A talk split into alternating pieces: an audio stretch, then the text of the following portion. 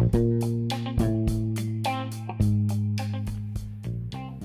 ッドキャストをお聞きの皆様こんにちは。はじめましてグッピーと申します。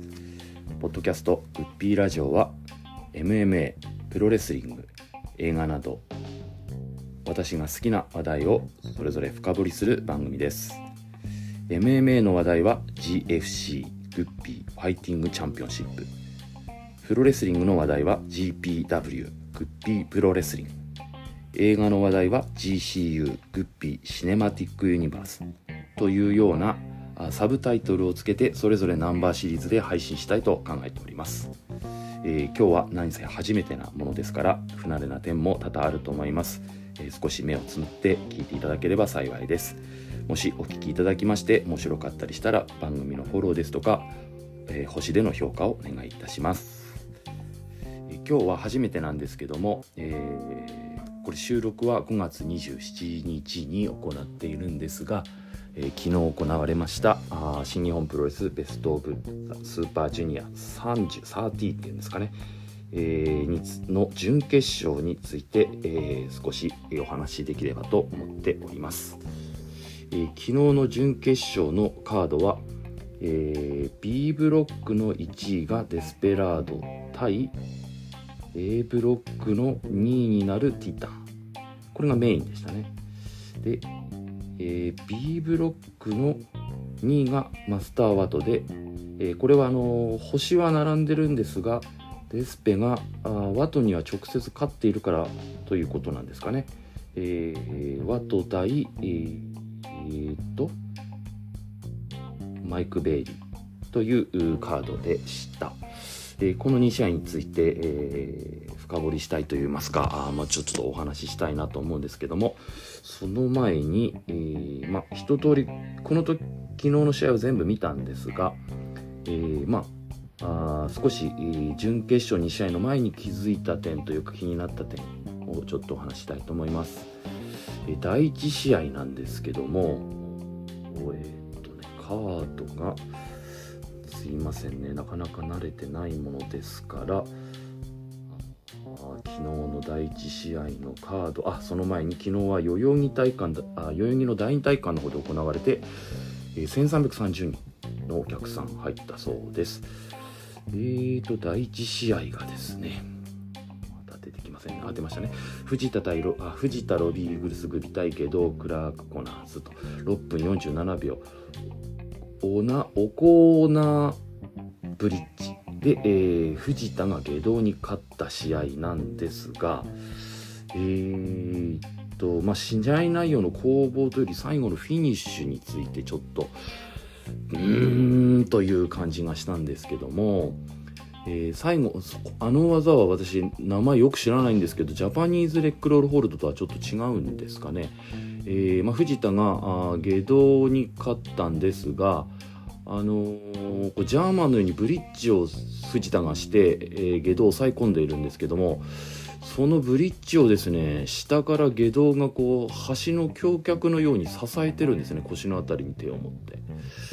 あれを見るとちょっとこうやっぱり初代タイガーマスクの綺麗なアーチを見て育った私からすると下になってる選手に手で支えてもらいながらスリーカウントを取るというのはうん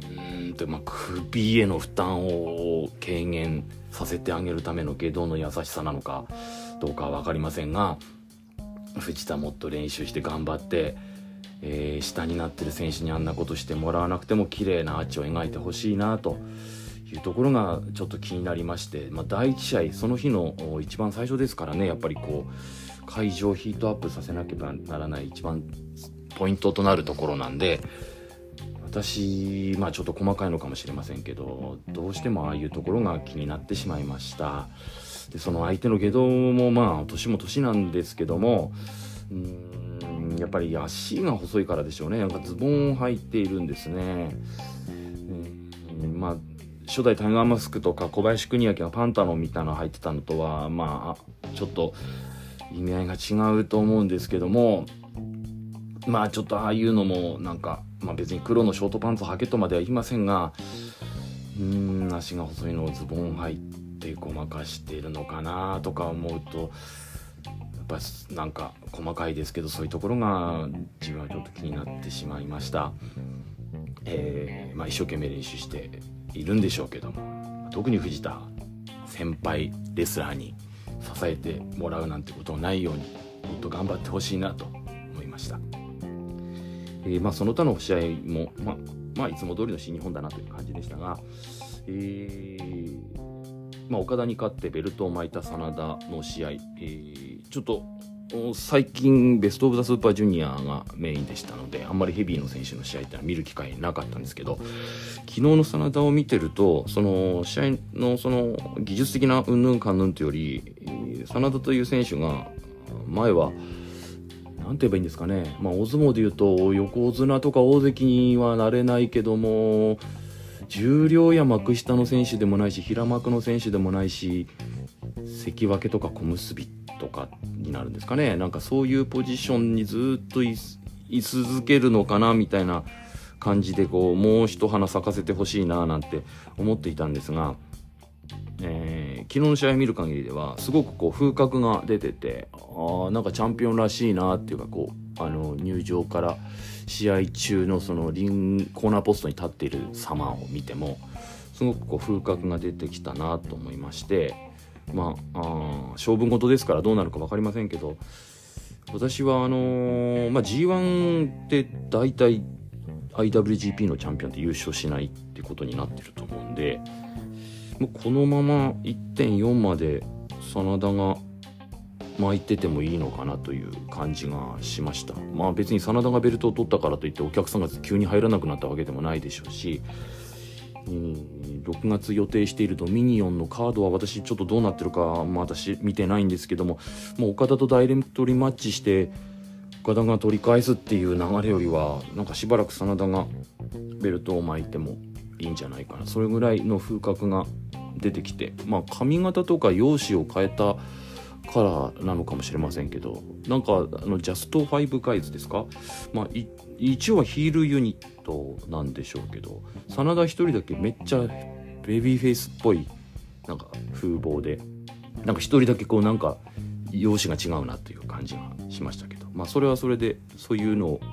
狙っているのかもしれませんしまあいずれにしても風格があったんで真田がしばらくこのまま王者で居続けても私はあいいんじゃないかなと思いました。で,、えー、で次が準決勝のその2つの試合に関してなんですが、まあ、その前に、えーと、先ほども言いましたちょっと話しました星取りですよねをちょっと振り返るとなんかあ気づくことがあったんですけどえー、っとですねまず A ブロックなんですが、まあ、1位がマイク・ベイリー2位ティタン、まあ、いいと思うんですけどで高橋宏夢は12点同点なんですがこれティタンにおそらく負けたからだな。そうですね。えー、同点の場合は直接対決で勝った方が優先されるとは新日本のルールでありますので、えー、ヒロムはあ同率2位ですがあ決勝は準決勝進出にならなかったとあリオラッシュもそうですね直接対決でマイク・ベイリーに負けてるからなんだな、えー、この辺なんですけどもやっぱりここでまあ、石森の10点、まあ、これもしょうがないとは思うんですが、やっぱ非常に私がショック受けたのは、やっぱ串田田口ですね。串田は、えー、2勝しかできず4点。田口は串田に勝ったのみ。あとは全敗で2点ということで、これ A ブロックですね。B ブロックは、まあ A に比べると団子なんですけど、それでも武士が、まあダントツビリですね。4点、2勝しかしてないですね。金丸とフランシスコ・アキラに勝っただけということで、えー、まあ新日本のジュニアはもう残酷なまでのほどのこの世代交代の波というんですかね櫛田が2勝しかできなかったというのは非常にショックで、えー、私実は A ブロックの決勝進出予想に櫛田を上げていたものですからなんか事前に新日本のサイトで予想キャンペーンみたいなのやってたんでエントリーしたんですけど A 櫛田 B デスペっていう、予想で申し込んだんでまさか2勝と。いう感じは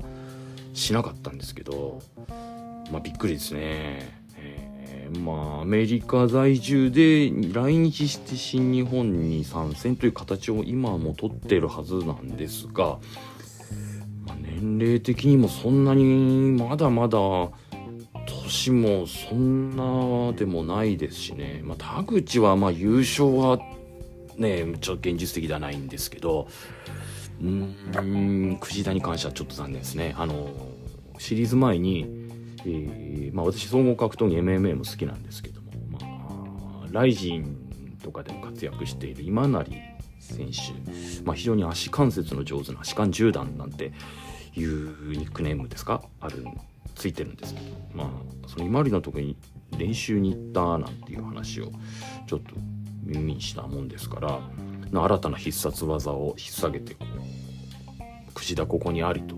いうところを見せてくれるのかなと思ったんですが、まあ、試合内容的には面白いんですけど結果に結びつかず4点だったということでうんまあアメリカにこれ私あんまり分かんないんですけどロス道場ってまだやってると思うんですが柴田が多分抜けたと思うんで今後櫛田はどっちかというと主力選手というよりはアメリカ道場で若手の育成とかコーチとかっていう方を重点として活動してちょいちょい日本で試合みたいな感じになっていくんですかね。まああの高田道場出身ですし、えー、所秀夫のところに練習に行ったりとか、まあ、プロレス始めてからも MMA の選手たちとのつながりはあった選手なので、まあ、あの総合的にいろんなものを指導する能力はきっとあるはずなんで、まあ、そちらの方で活躍してくれということなのかもしれませんけど、まあ、いい選手なのでもったいないなという気がします。せめて準決勝ぐらいまでは来てほしかったなというのが本音でしたね。で準決勝の話題に行きたいと思うんですけどもじゃあちょっとその前に一旦止めます。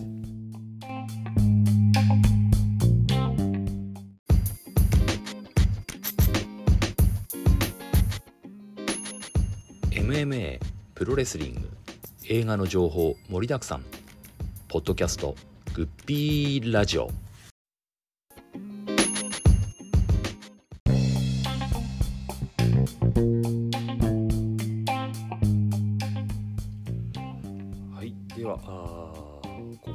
準決勝の2試合について、えーちょっとお話していきたいと思います、えー昨日の第7試合になるんですね。時間無制限一本勝負。スターワード対マイク・ベイリーは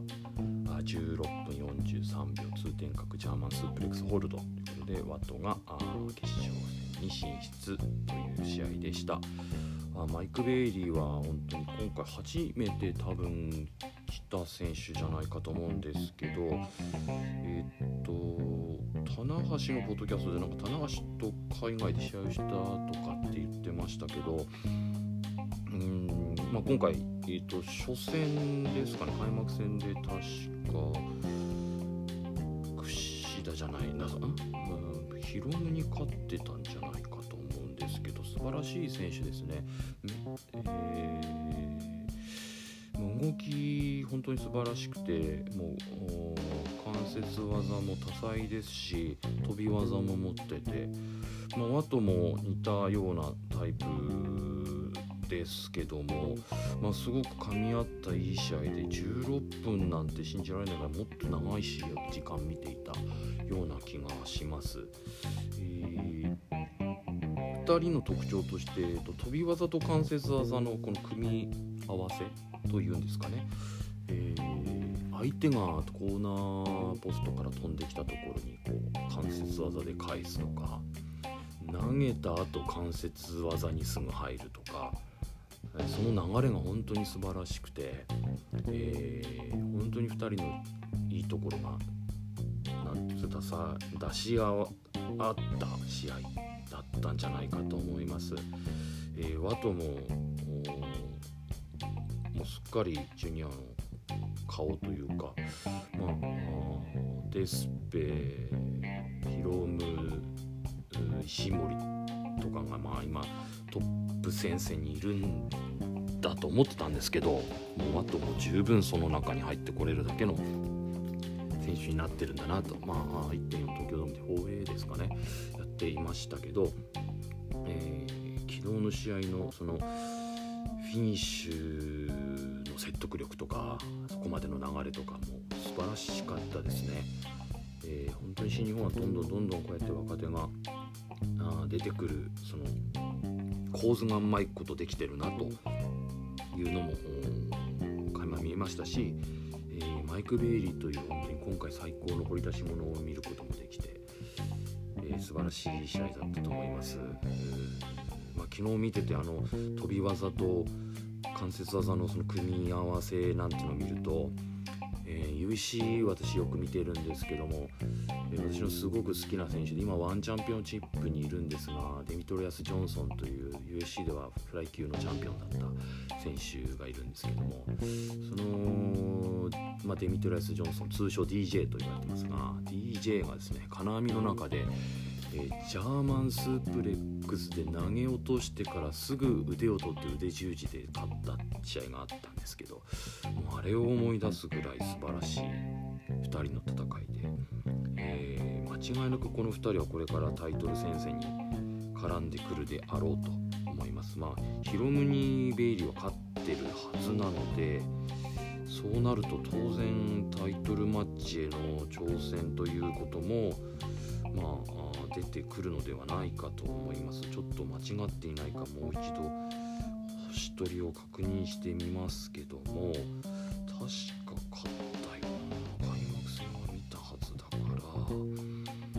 高橋宏夢そうですね。マイク・ベイに負けてますので、えー、ベイも、準決勝での敗退とはいえ全く株も下げず、えー、むしろ評価が上がったというか試合内容本当に素晴らしかったなと思いました、えー、本当に2人にあっぱれですね、えー、続いてが昨日のメインですが私が優勝候補多分まだベスト・オブ・ザ・スーパージュニアで優勝したことないと思うんですけどエルエルデスペラード対ティタンは21分44秒で、えー、ティタンが勝ってあのジャベ・インモルタルという前なんですけど技の名前なんですけどあれはインディアンデスロックっぽい感じ。何て言うんですかね。えー、まあ、締め技決め技。締め技なのかな、えー、で、えー、ティタンが勝つというびっくりするような結末でした。まあ前線はするだろうけどやっぱ最終的にはデスペかなと思いながら見ていたものですから勝つとはというのが正直な感想でしたね、えー、まあ、見ていた方はどうだったんでしょうか、えー、まあスインゴのメンバーなんかヒロムもそうですけど一生懸命、えー、ティタンを応援していましたし、え、なんといっても昨日の目玉はその勝敗よりもティタンの勇気ですね。代々木体育館のあの中の2階席からプランチャーをする。もちろんあの受けるデスペとの信頼関係っていうのは当然あると思いますけどあれでデスペラードがかわしたら取り返しのつかないことになりますから当然そこはしっかりできているとはいえあの高さからプランチャーを出すというその勇気が本当に素晴らしくてあれでやっぱ会場の熱は一気にガッと上がったんじゃないかと思います。え、一ノプロレスとか見に行くとよくああいうようなシーンってありますけどそれにしてもあの代々木のあの2階からって相当の高さがあるんで立つとかなり怖いんじゃないかなと思いますから。いやあれは本当に素晴らしかったですね。あれで、まあ、仮にティタンが負けたとしても誰も文句言わないんじゃないですかね。あんなすごいことをしてみせて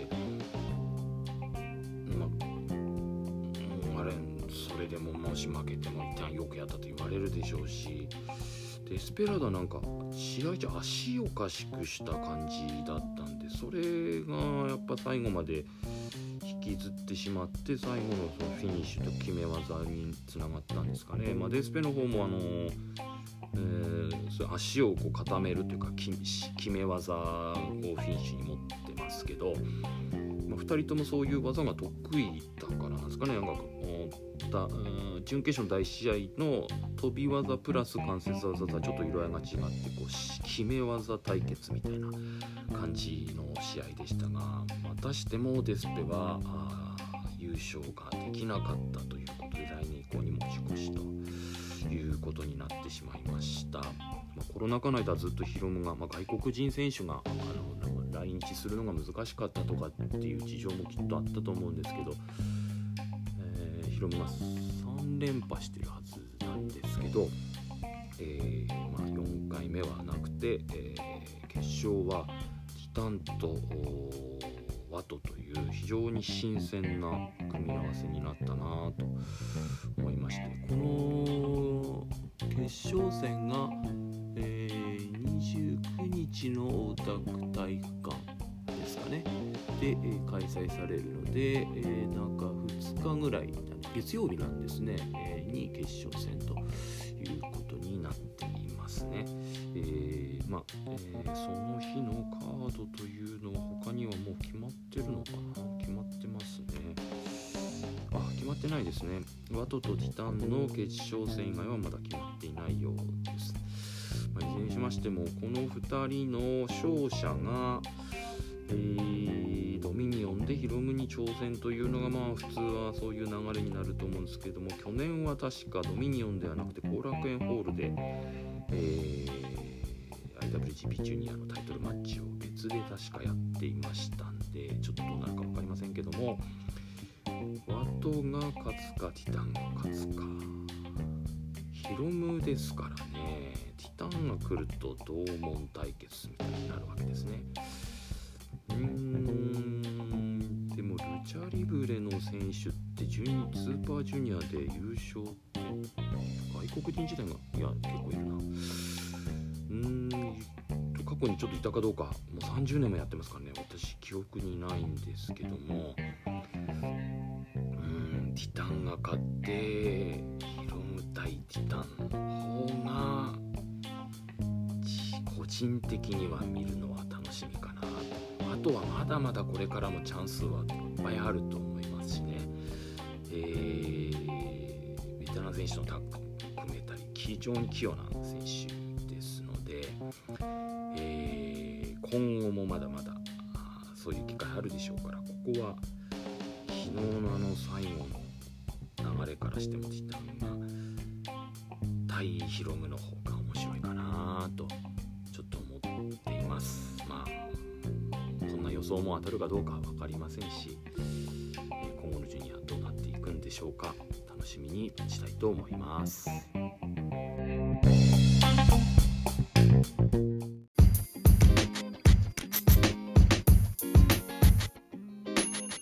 MMA プロレスリング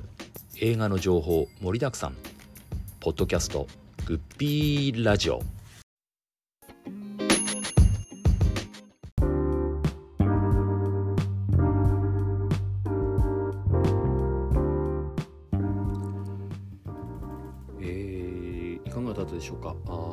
エンディング1回撮ったんですけど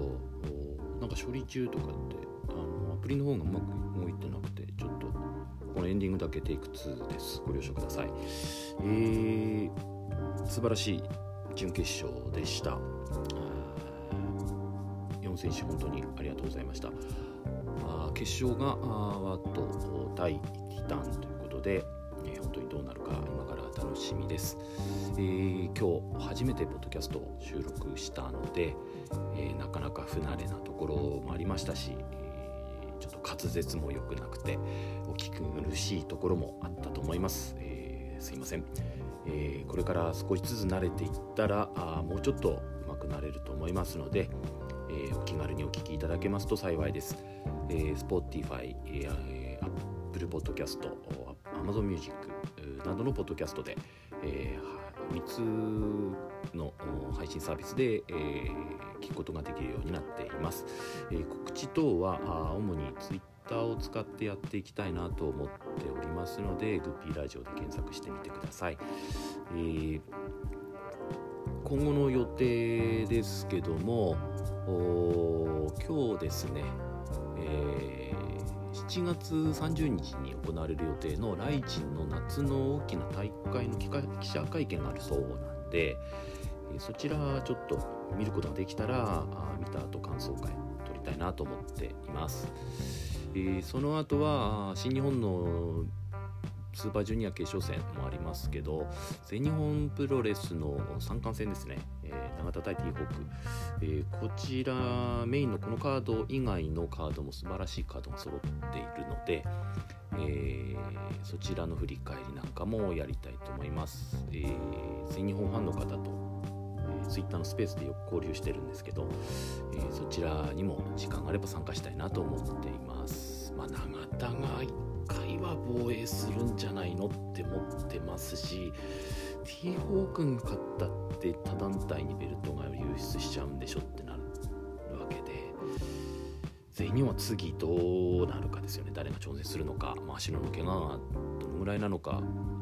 ちょっと心配ですけども早く帰ってきてほしいなと思っています。まあ、6月になりますと新日本はドミニオン、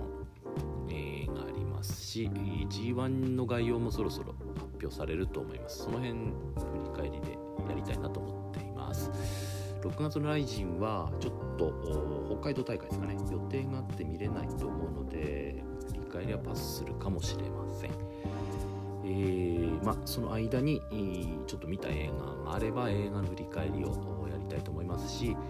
えー、Twitter のフォロワーさんで親しくさせていただいている方をゲストにお招きしてえ一緒に、話をしたりする回も作りたいと思っています。えー、お聞きのフォロワーの皆様、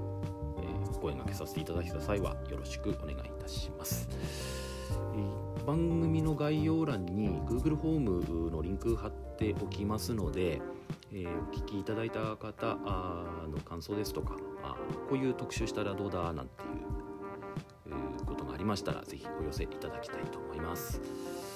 まずはあ第1回目、えー、終わりました、えー、これからも少しずつ頑張ってやってみたいなと思っています、まあ、ちょっと定期的にできるかはわからないんですけども、